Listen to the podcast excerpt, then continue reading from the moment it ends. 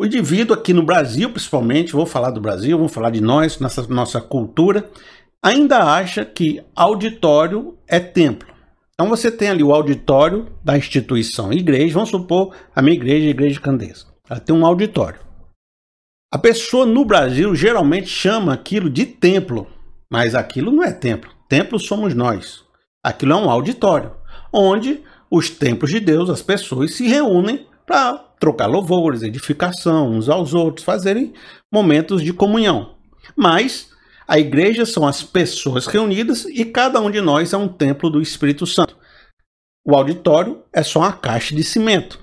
Que a igreja pode se reunir numa caixa de cimento, a igreja pode se reunir numa praça e cada um pode na sua casa viver a sua, o seu templo do Espírito Santo com Deus. Então, quando a pessoa diz: "Ah, por que que você fala que igreja, né, cada um de nós pode viver a sua espiritualidade junto um com o outro, onde, tiver dois ou três, mas você está aí no templo pregando. Eu não estou no templo pregando. Eu estou num auditório, onde as, os filhos de Deus se reúnem para fazer a comunhão e as celebrações.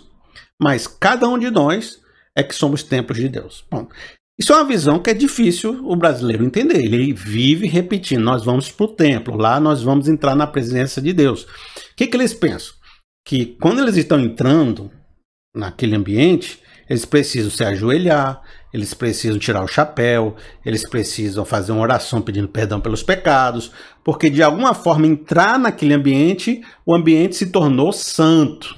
E tudo que ele vivia fora era do profano, era do, do ordinário, era do mundano, era de Satanás.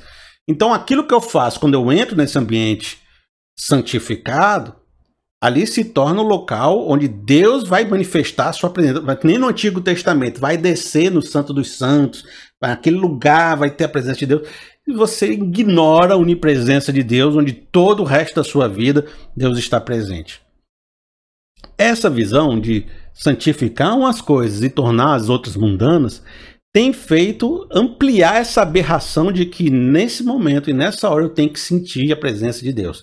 E me faz ignorar todo o resto como ação de Deus na minha vida. E os irmãos que já me seguem aqui no canal já sabem isso, que eu repito isso muitas vezes. Vocês que são raízes sabem da mordomia cristã, de como eu observo e eu prego para vocês e eu falo que a Bíblia tem esse conceito de que nós somos administradores fiéis de tudo que Deus colocou em nossa mão. O nosso trabalho, a nossa família é um pedaço do reino que a gente tem que cuidar como uma bênção e a graça de Deus. Aquilo que nós fazemos na vida, o nosso trabalho é um projeto, um propósito de Deus para a gente viver, de forma que quer comais, quer bebais, quer façais qualquer outra coisa, fazei tudo para a glória de Deus. E vós, servos, servi a vossos senhores como se estivesse servido a Cristo, pois a Cristo, ao Senhor que vocês servem.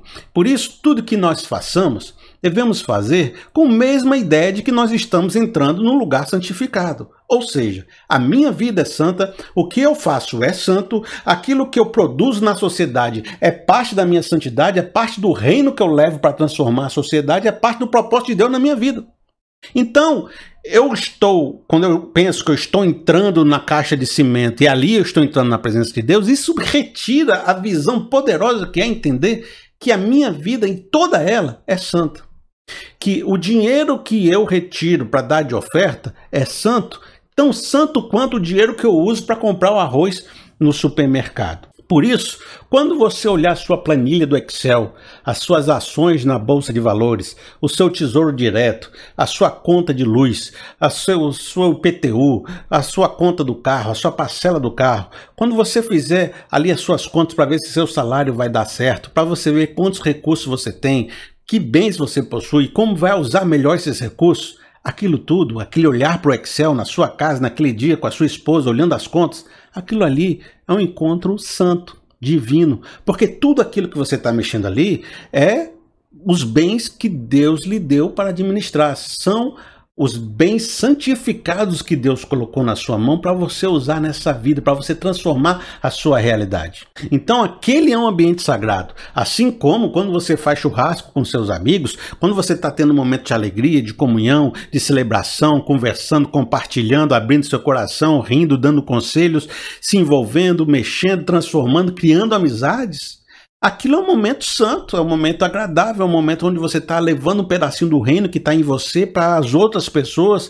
E se você, e tanto mais se você tiver amigos crentes nesse local, tanto mais isso se potencializa, acaba virando até uma espécie de culto, porque onde dois ou três estiverem reunidos. Mas também só você sozinho, só do fato de você estar tá lá, você está levando a presença de Deus, você está levando a manifestação de Deus através da sua vida, porque você é um agente de Deus no mundo, um mordomo de Deus que leva Deus aonde você for de forma que quer comais o churrasco, quer bebais no churrasco, faça tudo pela glória de Deus. Eu poderia continuar, mas o irmão já entendeu.